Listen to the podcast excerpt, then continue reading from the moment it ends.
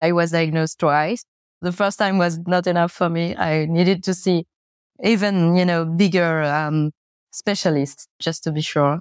That's why by describing this even mundane things sometimes, it just brings a bit of confidence for the people right before their diagnosis or right after, because we are still having doubts after.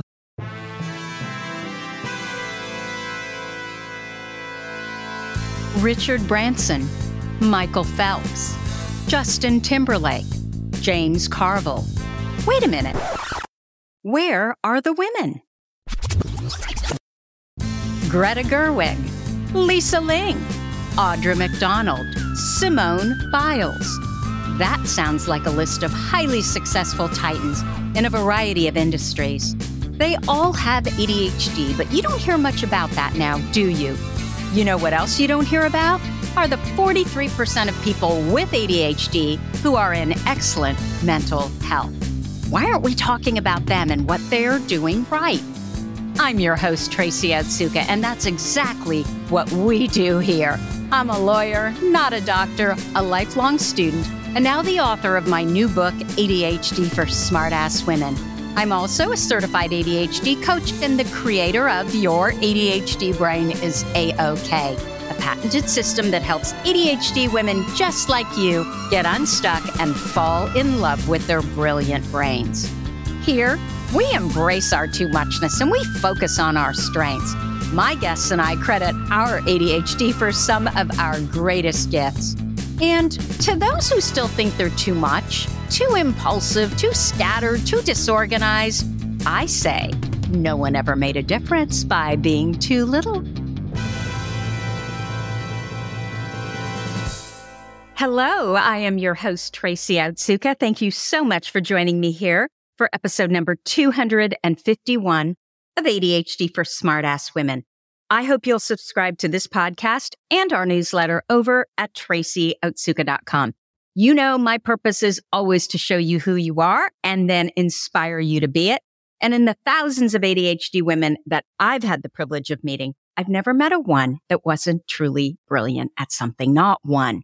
And so, of course, I am just delighted to introduce you to our guest today. We would say Alice Gendron, Gendron. You pronounce it. I've tried a couple times and I keep massacring it. It's okay. Alice Gendron. it's just so much prettier that way. Alice Gendron. Alice Gendron. Was that even close? It's perfect. Oh, you're just being polite. Anyway, let me give you a little bio before we start. So Alice currently lives in Bordeaux, France, and she spent most of her childhood doodling in class. After high school, she tried a lot of different things and finally settled on work as a freelance writer for websites and marketing agencies. But her struggles managing her workload were what led to her diagnoses at the age of 29 and her popular online platform, the Mini ADHD Coach, which has over a half a million Instagram followers, as well as her brand new book of the same name, The Mini ADHD Coach. Alice's funny and relatable illustrations are loved around the world. Alice, welcome. And did I get all of that right? Yes, it was perfect. Thank you, Tracy. I'm so glad to be here with you. Well, I'm so glad that you're here. So we always start this podcast out, all of our guests do, talking about their ADHD diagnoses. So I'm wondering if you can tell us, we have a general idea what the circumstances were, but can you talk a little bit about the diagnosis? Yeah. Actually, you know, it's one of my favorite subjects uh, to talk about the moments right before and right after the diagnosis. I think it's, it's so important to talk about this. So yeah, so I was diagnosed. I was 29 when I, when I got my diagnosis. And, um, what led me to it was, uh, actually years of, of wondering what was wrong with me. Like most of, you know, ADHD women who are diagnosed later in life. Um, just, uh, yeah, I couldn't figure out why I, I, I struggled so much with simple stuff and, and why life, you know, adulting especially felt so incredibly difficult and, and, and challenging and, um, and why I kept, you know, paying my taxes late and, and this kind of things that really made me feel like I was not a good adult, I, I would say. And so, yeah, I would say that my twenties were really complicated because of, of everything, all the challenges, you know, work and, and just making sure, you know, your, your, your place, uh, is not falling out and you have something in your fridge every night when you go home and, and just simple stuff, but, but really challenging things when you, when you have ADHD and, and especially undiagnosed when you don't really understand why, why you struggle so much when people around you are just, uh, starting families and, and having, you know, bigger and bigger jobs and responsibilities and, and you are still struggling to just grocery shop and, uh, and make yourself something to eat every day. So I would say I often describe the thing that led to my diagnosis as, um, an adulting burnout. I would say it's just everything was just too much. And, uh, I really felt like I was really struggling to just keep doing the simple things in life. And, um, so I was Can talking, I- sorry. yeah. No, no. Can I ask you, Alice, though, despite the fact that you were struggling with a lot of the things around adulting, mm. did you always feel like there were certain areas that you were just really good at? They just came naturally to you and it was easy. Or had you not found that yet? I would say I, I, you know, my parents did a really good job at, um, making me a, a, confident child and a confident young adult, I would say. So when I was younger, it was the case. Um, I, I, always felt like something were really easy for me. Uh, for example, I never really worked at school, but, you know, always managed to have acceptable grades, I would say. But around my late twenties, uh, this kind of, um, really fade away because I think I was really struggling with my self-esteem because I was failing at so many things, you know, over again and starting new project and failing and starting new things and failing. Were they the wrong projects in hindsight?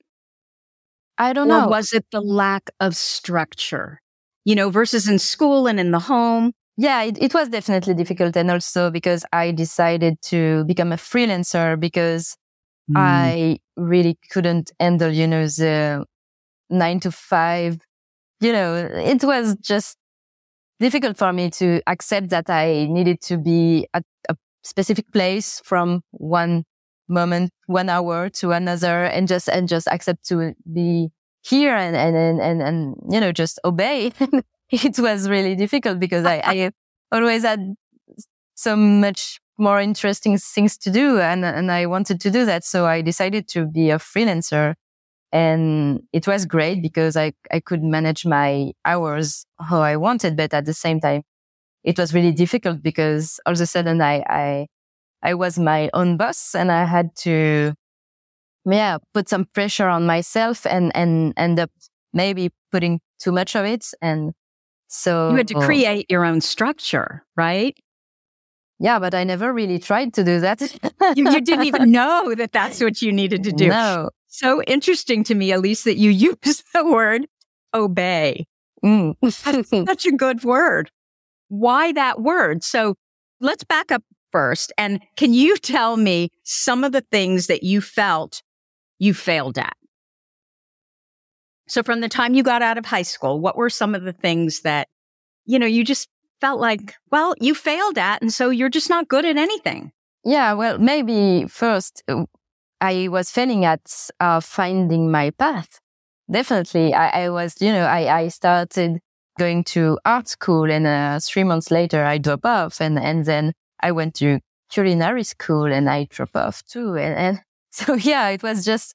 Uh, I, I failed at uh, being consistent and I couldn't understand why because when you do that one time, you know, you, you drop off and, and you, you try something else. It's okay. You know, everybody can make mistakes, but you know, when it gets to a point where you, you started, you know, 10 different career paths and, and, and studies and you feel like something is really wrong with you. Why, why can't I just stay consistent and focus on something? Because I'm still on my first year of the, of, of the new thing, of the new study I do, for example. And and around me people are getting graduated and and you know it's it's just this and imbalance stuck. yeah So I'm curious, how does someone with your talent, I'm just looking at like, I can't even believe that you created this, not only the words, because the beauty of, to me, this book is the simplicity of it, which is so tapping into the ADHD brain. But then you have these adorable, you know, little illustrations. How did you fail at art school? That doesn't make any sense to me. What was it? I didn't fail. I just got bored. so you and never really fail.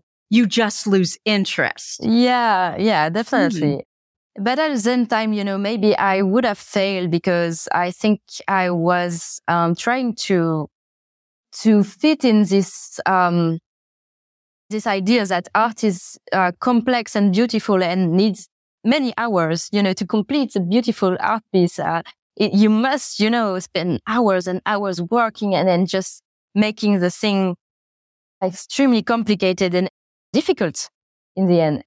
So when I started to doodle and post my doodle online, um, I mean, it was really interesting because I never really valued the doodle I, I, I did because for me, it was just the thing I did you know, all my life to spend mm. the time in, in school, for example. Yeah, definitely. And so in art school, did they not appreciate the doodle? I never showed them because, yeah, because to me it was just like rubbish. you know, it was nothing. And, and I needed to be able to, to draw complex portrait and, you know, yeah, it, but I'm really not good at at that, but I'm good at doodling. Which you'd been perfecting for like two decades, right? Yeah, I was a master at it. Thanks to high school and, and yeah, boring classes. okay, so what was Alice like as a child? Oh, she was um, definitely super curious, I would say. Very, very curious. Um, I had a lot of energy too, but I was kind of uh, a lonely kid too because, uh, yeah, I was uh, the youngest one, and um, I was, yeah, I was kind in of in your alone. family. You were the yeah. youngest one out of how many kids?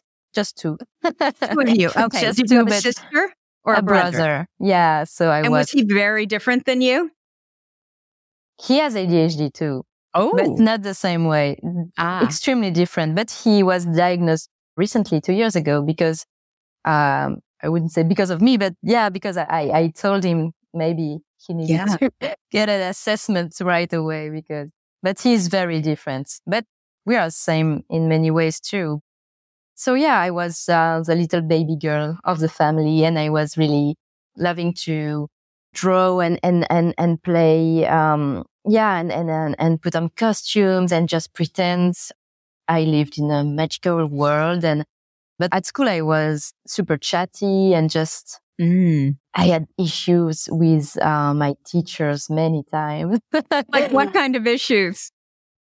Uh, they just felt like I was disrespectful because I was so, you know, spontaneous and, and energetic. And, and, you know, they felt like I wasn't respecting the distance we had to have, you know, between a teacher and, and child. And I was just I think because I was also confident because of the way my parents, you know, uh, helped me just, yeah, be confident. And so, but with the years, you know, so I was super chatty when, um, when I was younger. And then, then in high school, I stopped chatting because, you know, I, I, I know it was, um, getting me in trouble.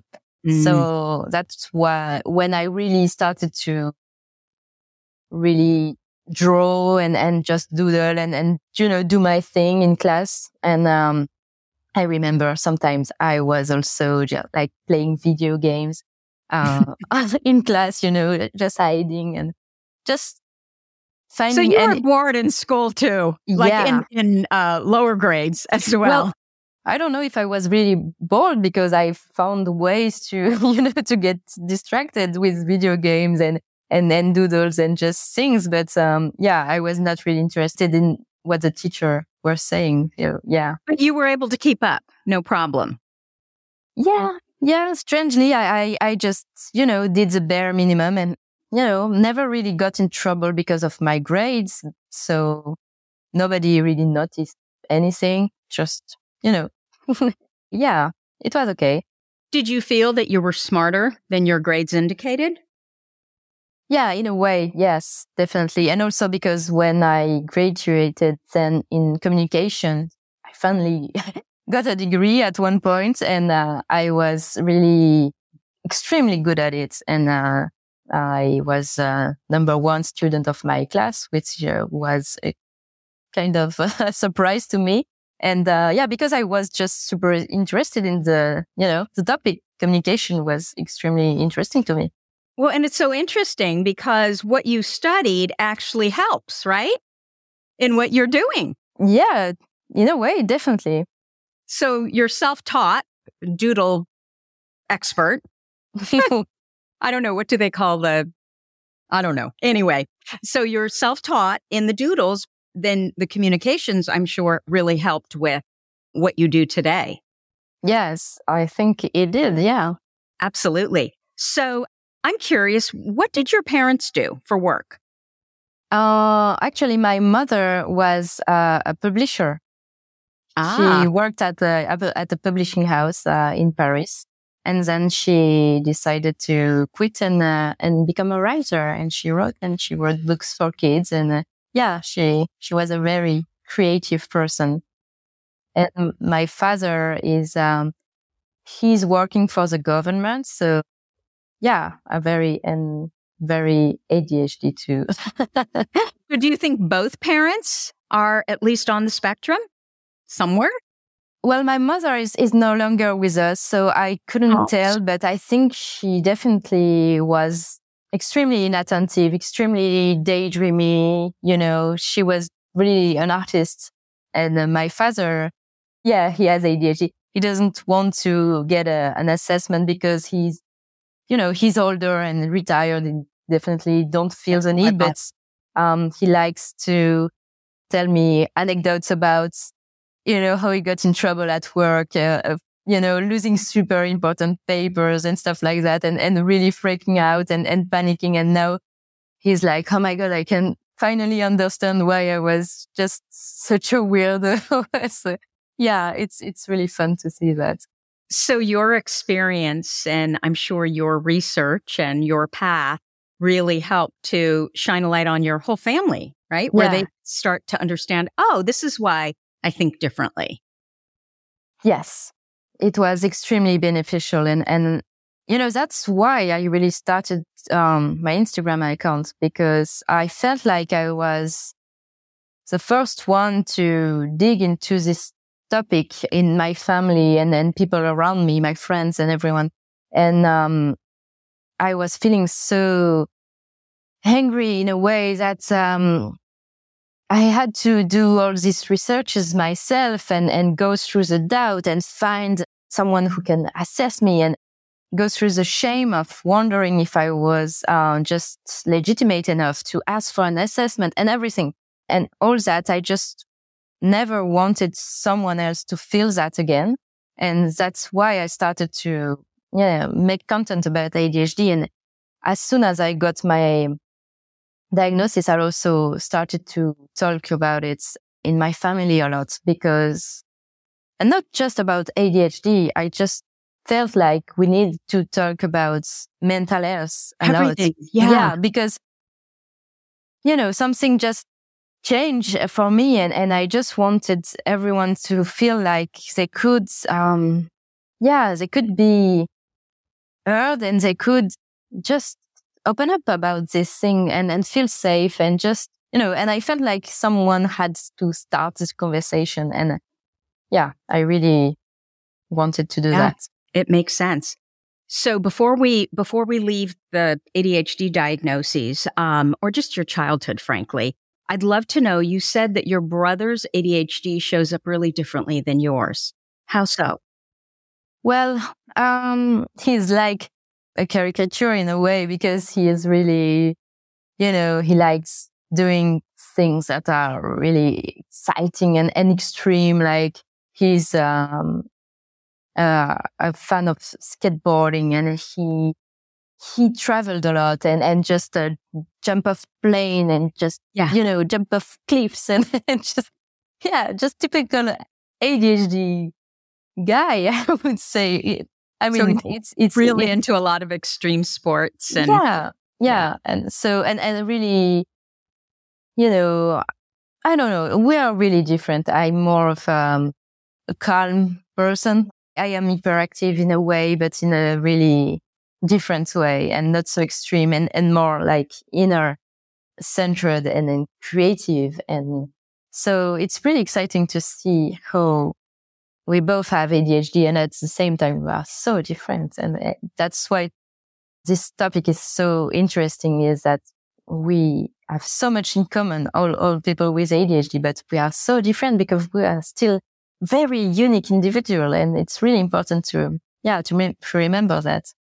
Well, it sounds like your brother is more the classic ADHD, right? When you think of what ADHD looks like, that boy who's bouncing off the walls. Yeah.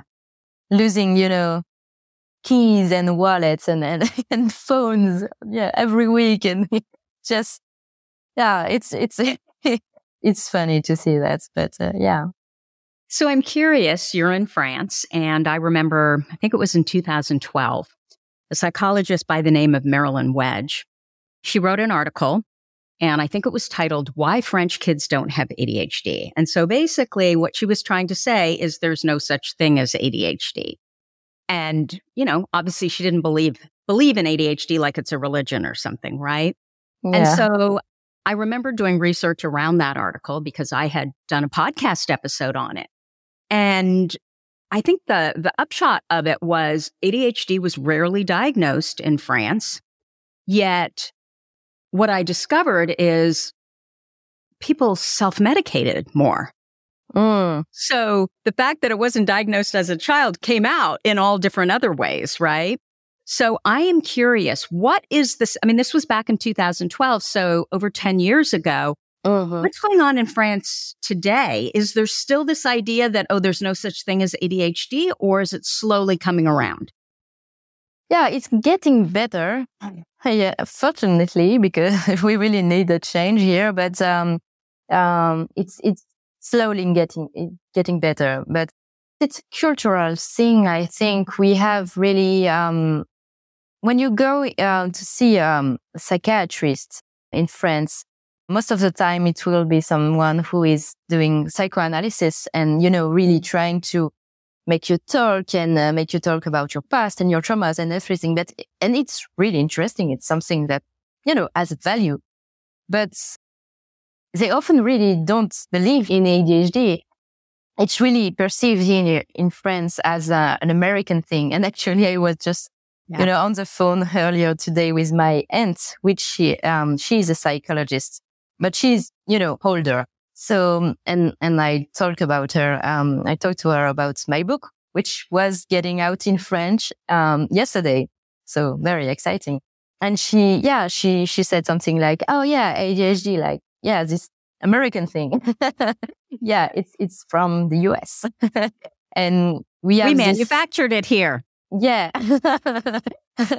and, um, it's, it's, there is really this vision it's changing, but it's still, it's still around of, um, it's this thing that American people, you know, have and, and, and they, they like to tell kids that they have ADHD so they can, you know, um, give them really strong drugs. And, you know, it's, mm-hmm. it's all this American big pharma thing. And it's really mainstream belief in France still. So we are fighting against that. It's not, it's not easy. Um, but I think it will get better. And yeah, but um, as I told you, my book is just getting out in France and I see people are just buying it in a, in a way. It's just, they, they need it so much because, um, we don't have anything like this here.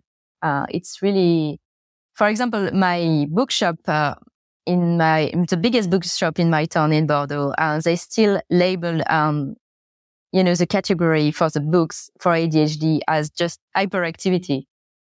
it's, it's the labels. It is, you know, it's just to find the books. It's just hyperactivity. The category is hyperactivity. So, so, so there's yeah. no category of ADHD is what you're saying.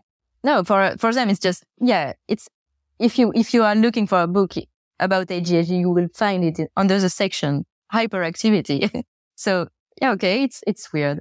And you know, it's a, it's a big bookstore. So that's super exciting though. If there's nothing out there and you're leading the charge.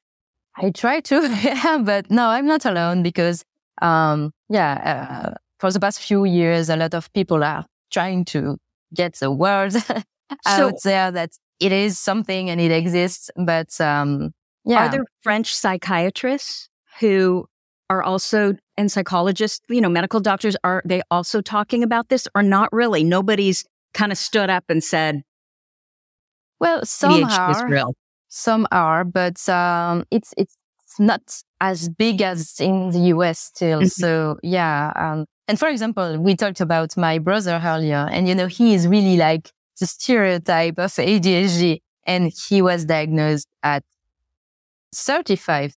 Wow. And because I, I, I told him about it and, you know, yeah. Uh, so he was able to find someone though who actually did understand what ADHD looks yeah, like. Because we we still have yeah pretty good specialists. We need to find them, which is not mm-hmm. easy. There are not plenty of them, and also there is a big waiting list, especially if you want to see someone in the public system. And and and you know in that case you don't have to pay for your assessment, which is great. But when you have to wait two years for it, it's, yeah. you know, free is, uh, yeah, it's great. But still, if you need to wait two years, uh, it's, it can be complicated. So yeah, but it's exciting because we, we have to do, yeah, a lot of, you know, it's, it's, it's really, um, a, a, free canvas in, in French, in France. And, and we, there are a lot of things to do to, to improve ADHD awareness. And at the same time, I would say that the, you know, the, um, the positive aspect of it is that we don't have as much stereotypes about ADHD because we didn't grow up with ADHD kids labeled, you know, in our right. classroom. So it can be anyone, but yeah. So does that mean that girls and women are just as likely to be diagnosed? It's not like here in the US where everybody thinks it's the hyperactive boy. I wouldn't go that far, but no. you know, everybody is getting diagnosed late here. Uh-huh. but no, kids are getting diagnosed too. And, and, and of course, um, boys are getting diagnosed, uh, much more. But, um, I would say maybe it's more balanced. I don't know. I don't have, you know, numbers to, but in my perception, yeah, maybe, but we'll see in a few years how it goes. So if you get diagnosed in France, do they prescribe stimulant medication? Wow, that's a really complicated question here. Uh, it's a complete gray area. Um, it's really complicated because basically, uh, like the medication is authorized on the French market for kids, mm-hmm. but not for adults. Hmm. Not yet.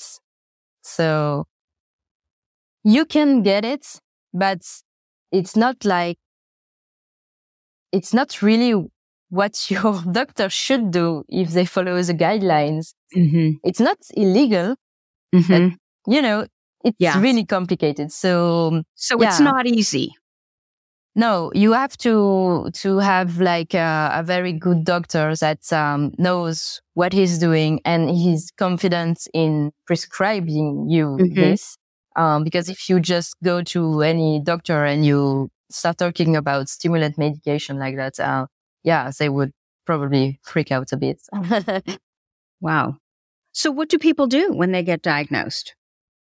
Well, they start to understand themselves. Yeah. Yeah. Um, so yeah, first and, and sometimes yeah, you can take medication. Uh, a lot of people are still doing it, but it's complicated because we don't have the same medication as you. We don't have all the options you have. Like we have, I think one or two molecules just allowed um, here. So yeah, it's, it's complicated. So I would say I cannot speak for everyone because it's, it really depends on if you, you know, if you go in Paris and you have like a top notch specialist, uh, you will be treated maybe just like someone in the US. Mm-hmm. But if you live like in the countryside here and you just manage to have someone, um, barely understanding ADHD, but still, uh, trying to help you, maybe you, you won't get medication or you will have something, but, uh, you, you know, you won't have options. So yeah, it's very complicated. so you exercise a lot.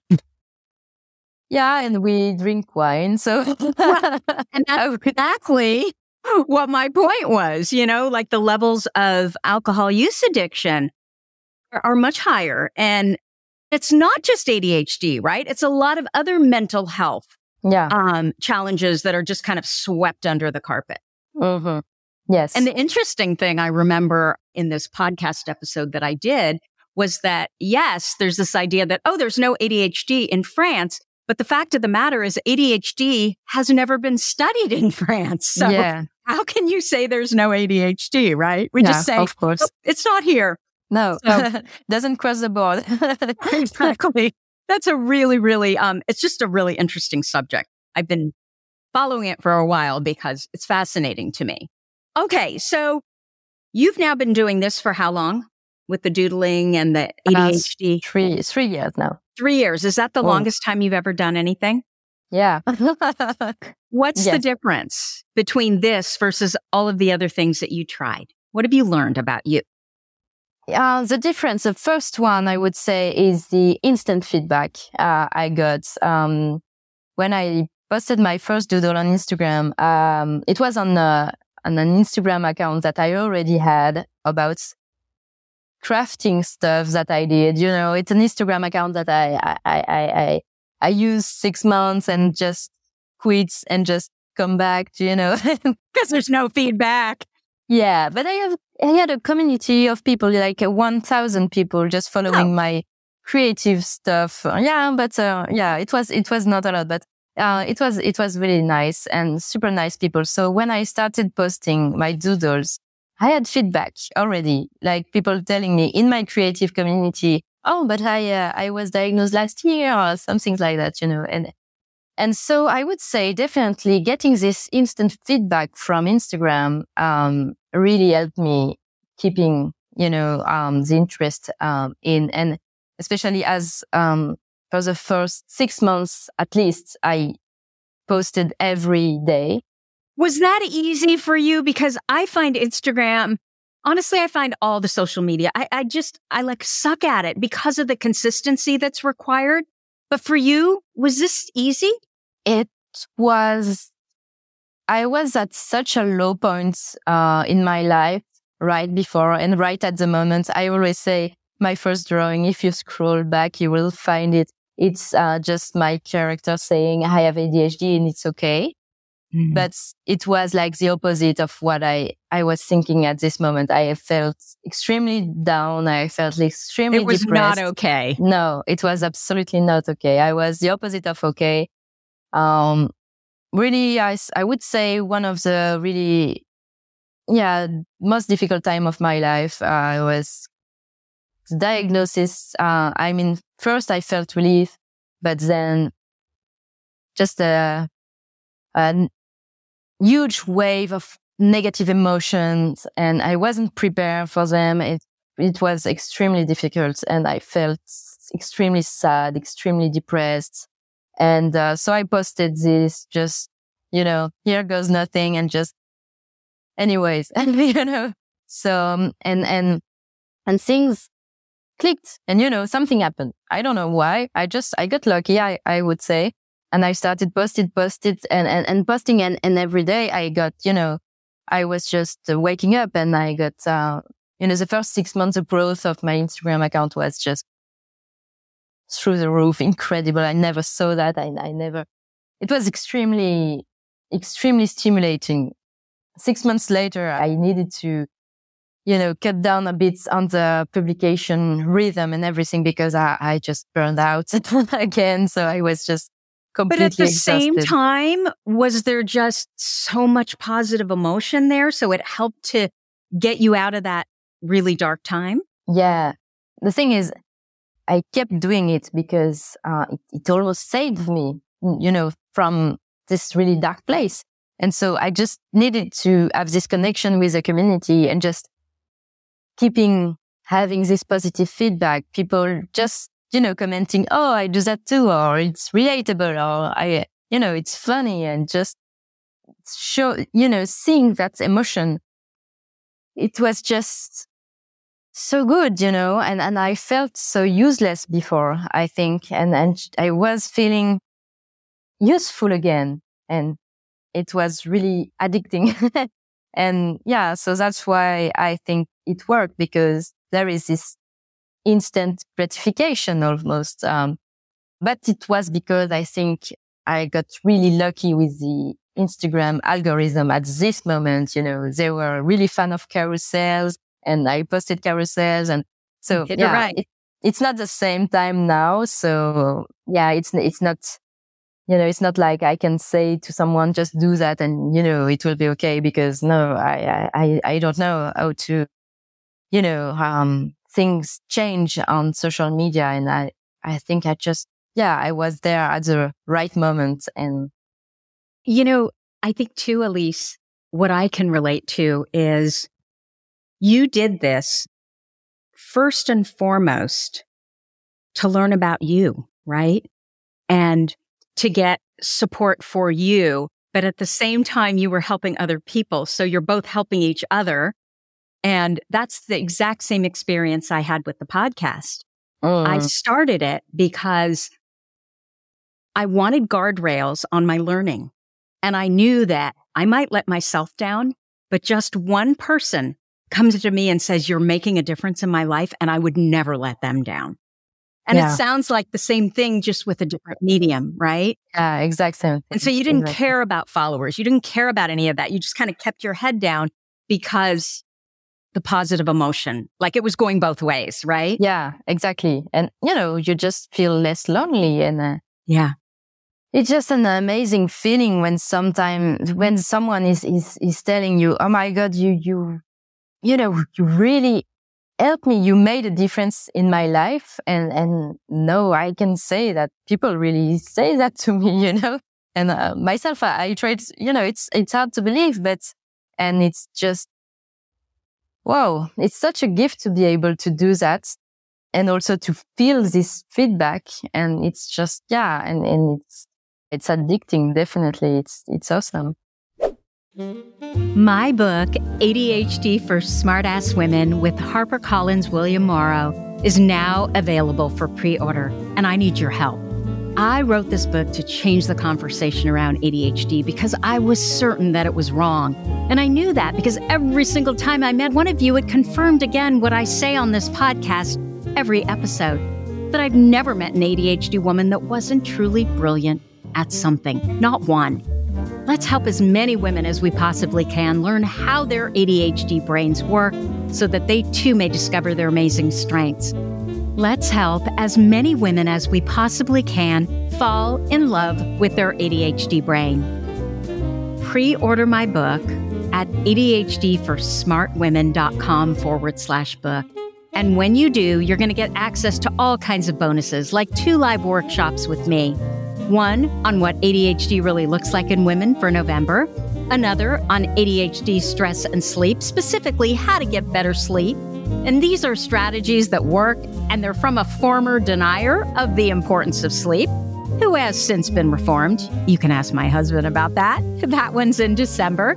You'll also get our ADHD for Smartass Women appendix, where we've curated the best books, websites, directories, and tools for falling in love with your ADHD brain, all for the cost of a $28 book.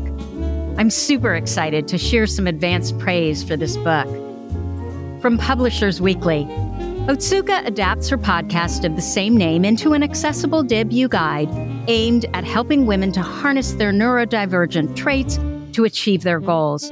Those new to their diagnoses will glean as much valuable insight from Otsuka's strategies as from her explanations of such matters as why emotional regulation is more difficult for neurodivergent women than neurotypical women. Delivered in lucid and unpretentious prose, this is a solid starting point for those just beginning to learn about ADHD and its effects on the brain. From Dr. Edward Hallowell, author of 22 books on ADHD. She was born to deliver a message. You will see it bursting out on every page. Thanks to her, dot, dot, dot, the textbooks are being rewritten. From Katherine Ellison, Pulitzer Prize winner and author of Buzz, A Year of Paying Attention. Tracy Otsuka's sparkling smartass positivity pours over these pages, powerful enough to lift the lowest self esteem. From Dr. Christine Li, clinical psychologist and host of the Make Time for Success podcast, Otsuka is truly the caring and wise fairy godmother of women with ADHD. And her book, ADHD for Smartass Women, is the lifeline, roadmap, guidance, and inspiration you've been looking for. You can find ADHD for Smartass Women, the book, at ADHDforsmartwomen.com forward slash book. Go order it right now before you forget. I know you. I was just talking to a gentleman who I met at a conference a couple weeks ago, and he's been talking about starting a podcast on basically toxic masculinity. And he lives in Texas. Hmm. And what is inspiring this need to do a podcast or this desire to do a podcast is, of course, you know, his childhood and things that happened to him, but also he just um, had a brand new baby boy. Hmm. And so he wants the world to be different for him. And what I was telling him is forget about, and he's really good at tech. So he doesn't have to worry about any of that, which was hard initially. But I was telling him, just forget about you don't have the followers, you, you know, all the things, reasons why you can't do it and focus on the fact that you need to do this. It's your voice and you need to get it out there. And it is the best self development thing you will ever do for yourself. You think you're going out there to help other people, but you're going to learn so much about yourself in the process and you will be a different person from the time you start to the time that, you know, I don't know, you're a year in. Do you agree with that? Yeah, completely. No matter what the medium, right? Yes, completely. Um, I think it's really, as you say, you know, it's, it's just, in the end, I think my, my, my I needed something. I, I, I needed to, I needed to find something to, to, to create something to, to just, to feel something. and, and in the end, you, you have to put it in front of other people if you want it to exist. And it's extremely scary and, and, and terrifying. But at the same way, it's just, it's a bit selfish in the, in, you know, but it's an, in the good way. I mean, it's really a selfish need to just, um, share your voice. And it's so amazing to see that you can bring value to others. And especially as we, people with ADHD, we struggle often with self-esteem and I definitely do. And, um, just reading messages of people saying that I, yeah, I made a difference for them. It's just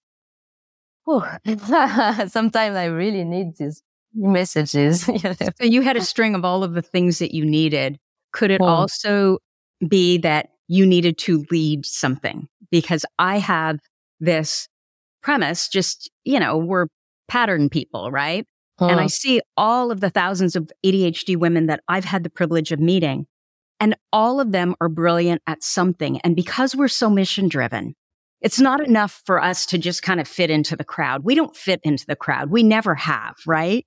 We need yeah. to stand out and we stand out by leading in the area that is connected to our mission.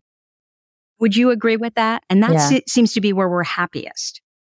Yeah. Well, you know, I, I don't know if I wanted to lead something because at the same time, I'm really shy and private person. And, and that's why, you know, so many people haven't seen my face. and, you know, I'm it's just hiding. Beautiful the, face. Wow, thank you. uh, just don't make me blush. um, but yeah, so I, I don't know if I am just, but at the same time, yeah, I, I would say, um, I, I don't want to be this typical, you know, leader of something, but I definitely want to drive, drive my drive firstly, but also drive other people, you know, in, in, you know, this thing and just take other people with me and just, um, create interesting things and just, yeah, it's, it's so, you know, fulfilling to, to be able to experience that. And, and at the same time, I always, I really think about all the people that don't really feel this feel fulfilling thing yet because before I started this Instagram accounts, I felt, you know, so useless, so mm. useless and, and so, yeah, um, I don't know. I, I really didn't find my purpose and, and, and it was extremely difficult to live with this weight on my shoulder to feel that useless and, um, and feel like I was failing at, at finding it too, you know, I was trying to find something, my thing, you know, and, and, and I couldn't. And I tried and I couldn't and I tried and I failed. And I think right before I started this, I, I was really not far from giving up completely, you know, just saying, okay, maybe I just don't have something to bring to other people. I, I cannot bring value to other. I just, I will live my life just like this. And, you know, I was depressed. yeah. And, uh, and so, but I keep thinking about, um, these people who are, uh, in my comments, in my DMs and telling me I am in a dark place because I feel useless. I feel like I'm not able to keep doing something. I'm unable to stay consistent and I just, I feel like a waste. And yeah, and, and I know that I was lucky. I think I was lucky. I, I couldn't really explain how it worked, why I, I finally found you know, my path and, and, and I feel better now. And, um, yeah, I just, um, I have a lot of empathy for, you know, all those who are a bit. What I would add though, and someone's going to get really angry when I say this, but we also make our own luck. So you decided to try this, right? Yeah. And all of a sudden it worked. And I keep coming back to your word obey. Oh. And then the other side of that is lead. And when you're doing what you're doing with your Instagram account, you're not obeying anybody, right? You're doing what you want to do, except for maybe when you wrote this book. I mean, that's what was so hard for me about writing a book is, you know, you have publishers and acquiring editors and editors. And I, I mean, it's been yeah. decades since someone told me what to do, right? Yes. yes, I can agree on that. Definitely. Thank God they're there because they've done this before. They know how to do it. But still, like, I could just feel myself like doing this, you know? Yeah. Yeah, me too. Especially when, you know, you've been doing something like, like I do, like just doodling around and just nobody is really telling me, oh, this doodle is not right. you know, my doodles are right because they're doodles, you know, they cannot really be. I love my doodles, right? Yeah, How do you know they're not right? but yes, uh, and at the same time, the truth is I couldn't have done it without them, you know, because right. I needed to obey to, you know, yeah. had a deadline and stuff like that. And it also helped because um, by myself I try to yeah I tend to struggle struggle too. yeah. This is interesting. I, I keep bringing up the word obey. I could not self publish a book because I would not obey. Right? I mean, mm. it would be all up to me, and so I knew that the only way that I would be willing to obey because I wanted it to be that quality is if whomever I was dealing with was high enough, right? Mm, so yeah. it had to be a traditional publisher because then I would respect mm-hmm. at least for the most part what it is that they're asking me to do versus if I don't, if I'm constantly questioning it and I don't respect who they are, then we'd have a problem. Yeah, I, I can definitely relate to that. Actually, I self-published a workbook. You know, I mm-hmm. have my pre-diagnosis workbook, which is really something that I made quite early on my Instagram journey because I was so passionate about, uh, you know, this pre-diagnosis moment when you are just full of doubt and mm-hmm. it was really a nightmare for me. I lived like years and months and weeks before my assessment, just doubting every moment of my life. Like, do I have ADHD? Is, is this ADHD? Is this a yeah. symptom? No, of course, no, you don't have ADHD. You're just lazy. Just, just grow up and just, you know, in this yeah. madness in my head. It was terrible. So I decided to quite early to create um, a workbook that just um, described, you know, the official symptom in a way that was just not as weird as in the official documents, which, right. you know, are just. It's not like the DSM-5, which. Yeah, means... completely weird stuff. like, uh-huh. Really well, difficult. It doesn't, it doesn't, certainly if you're a grown woman, it doesn't yeah. apply. Sits no. quietly and plays, you know, by herself. Yeah. no, it doesn't make weird. sense. But if you tell me, oh, she goes on vacation and she can't sit still, right? She can't just sure. sit by the pool like everybody else or the beach. No. Yeah. We're always organizing. My kids and my family are just like, so we have a rule. Okay, I'll sit there for two days, but for every two days, sort of, I get to plan something that we do. You know, that's like we go out and we explore and it's something different. Mm, that's smart. So why did you write this book? Because people kept you know sending me messages and and and asking me oh um did you cover this topic? And uh, you know and in, on instagram it's hard to find you know a post really. There is no search bar. Yeah. So i created my website where everything you can find everything too but um and it's organized? I didn't see that. So all the posts are organized according to categories on your website or yeah it- well you can find definitely different categories and different topics and also you can search. So that's convenient. But I really wanted to, I, I, I saw that people really liked the experience of, you know, scrolling through my post on Instagram.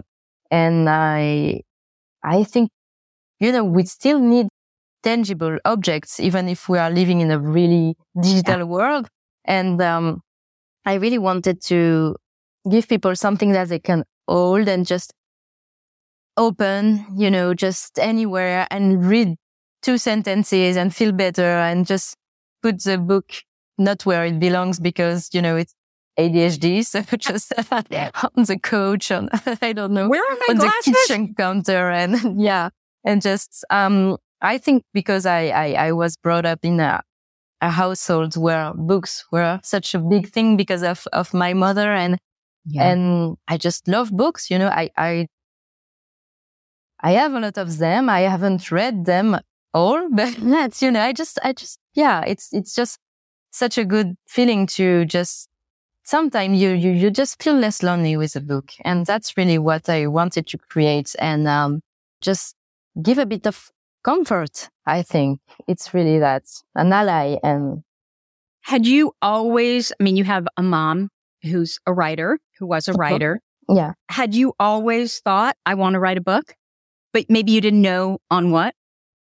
Yeah, I think I, I always wanted to write, but I, I, I, I imagine myself more as a, yeah, a, a novel writer or something, you know, just imagining a story and just completely weird, you know, exciting story that could become a, a movie. I don't know but not really that serious. But I was writing, um, as, uh, yeah, it was my, my, my job, but I was as a freelance writer, you know, that I was writing about different topics on the internet, not really, you know, high quality writing, but, um, yeah, I think I always imagined myself, but maybe when I was older, you know, as a, as yeah. an old lady publishing yeah. A romantic novel or something.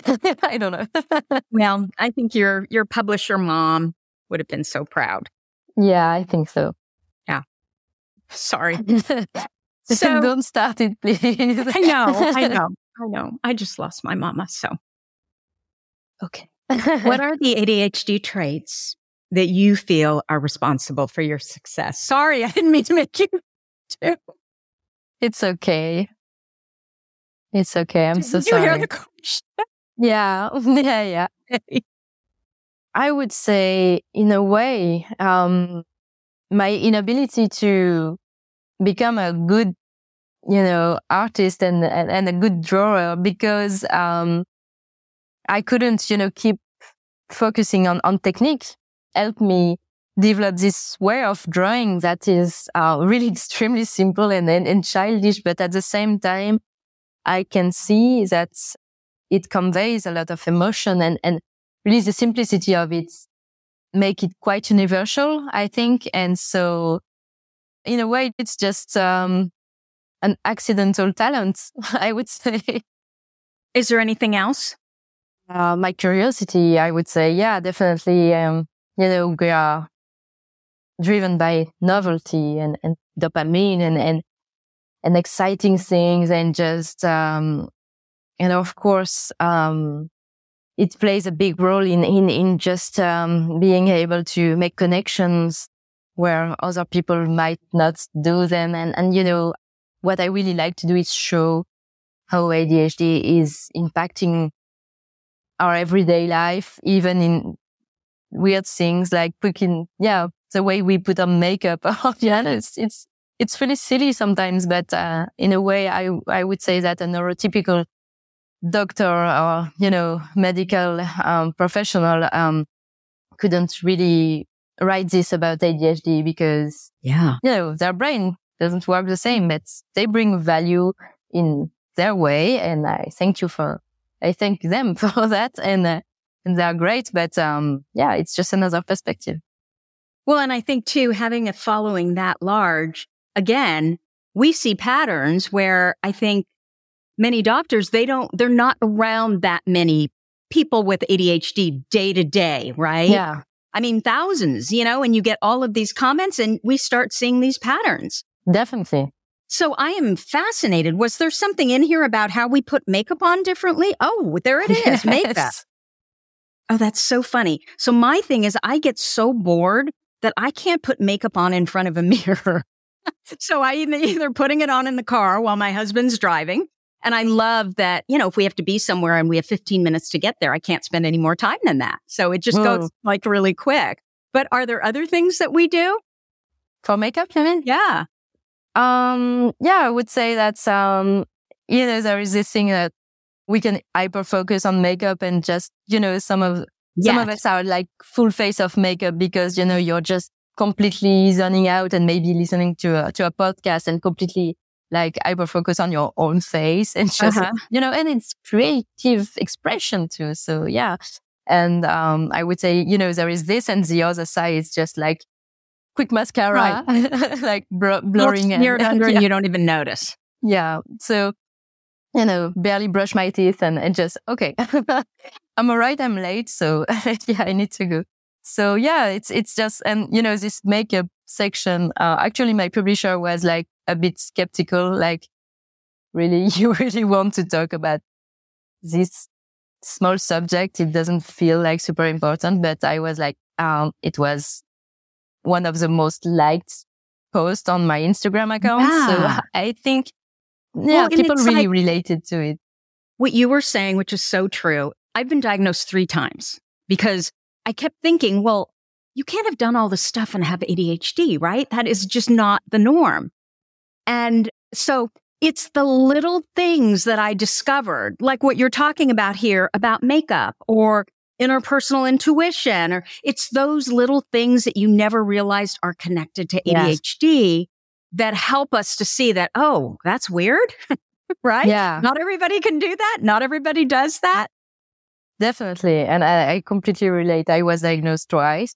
so yeah, the first time was not enough for me. I needed to see even, you know, bigger, um, specialists to just to be sure. Um, right. So much doubts. And yeah, I think, um, knowing the little things. And that's why, you know, I, I watched a lot of YouTube channels, um, at the time, um, of, yeah, women explaining how ADHD, I really wanted just to, I could have paid someone just to take me with her in our daily life, just to observe how her ADHD would manifest in our yeah. daily life, just, just to understand, you know, because when you are in this position of doubt, it's really difficult to, to figure out, you know, what is ADHD, what is not, and, and what you are maybe just imagining. And, and, you know, yeah, it's, it's really complicated. So I hope that, um, by describing this even mundane things sometimes. Um, it just brings a bit of confidence, um, for the people who are right before their diagnosis or right after, because we are still having doubts after. Yeah. So yeah. So what do you think the key to living successfully with ADHD is? I would say self-understanding. Uh, yeah. And, and just, I would say that the key is that there is no really one key and you need to find your own key.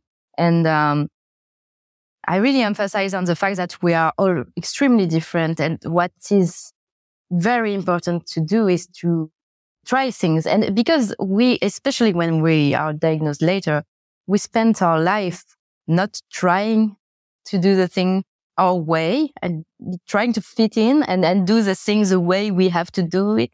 And uh, so the big thing for me is just allow yourself to try to do the things the way you do. What is important is the outcome. Uh, and really, if you need to, you know, do the dishes, um, you know, just, I don't know, dancing around and then just, uh, I don't know, listening to podcasts. Yeah. Just making a mess and just music, doing your thing. Yeah. Yeah, with uh, really uh, strong coconut smell, uh, dish soap. I don't know. Because... Oh my gosh, it's so important what the dish yeah. soap is. I'm sorry right?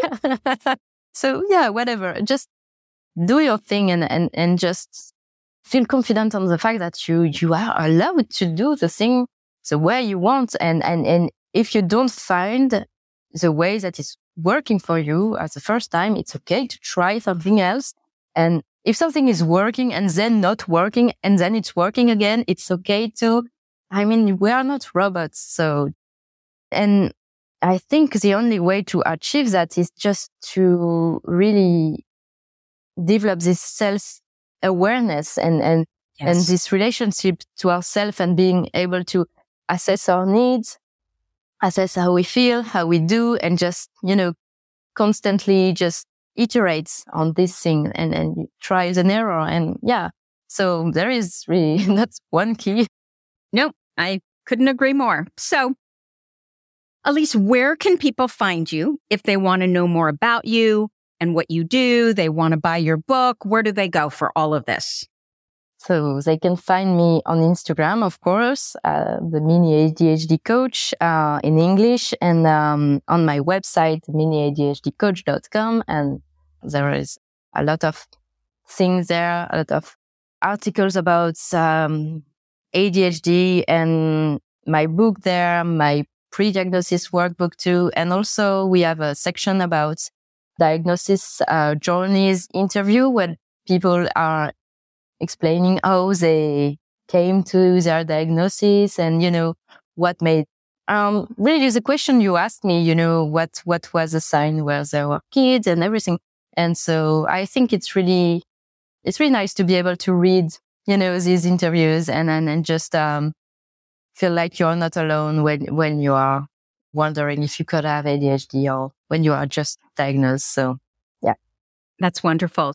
Just so everyone's clear, the Instagram is the underscore mini underscore ADHD underscore coach.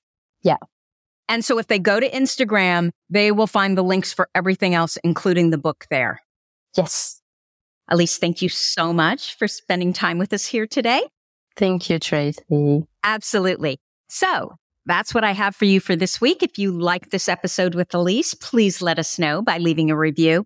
Our goal is to change the conversation around ADHD, helping as many women as we possibly can learn how their ADHD brains work so that they too may discover their amazing strengths, just like Alice, the Doodle Queen. And of course, your reviews really help in that regard. As always, you're listening to ADHD for Smartass Women. Come join me over at tracyotsuka.com. Thank you so much for listening, and I'll see you here next week. You've been listening to the ADHD for Smartass Women podcast. I'm your host, Tracy Otsuka. Join us at ADHDforsmartwomen.com, where you can find more information on my new book, ADHD for Smartass Women, and my patented Your ADHD Brain is A-OK system to help you get unstuck and fall in love with your brilliant brain.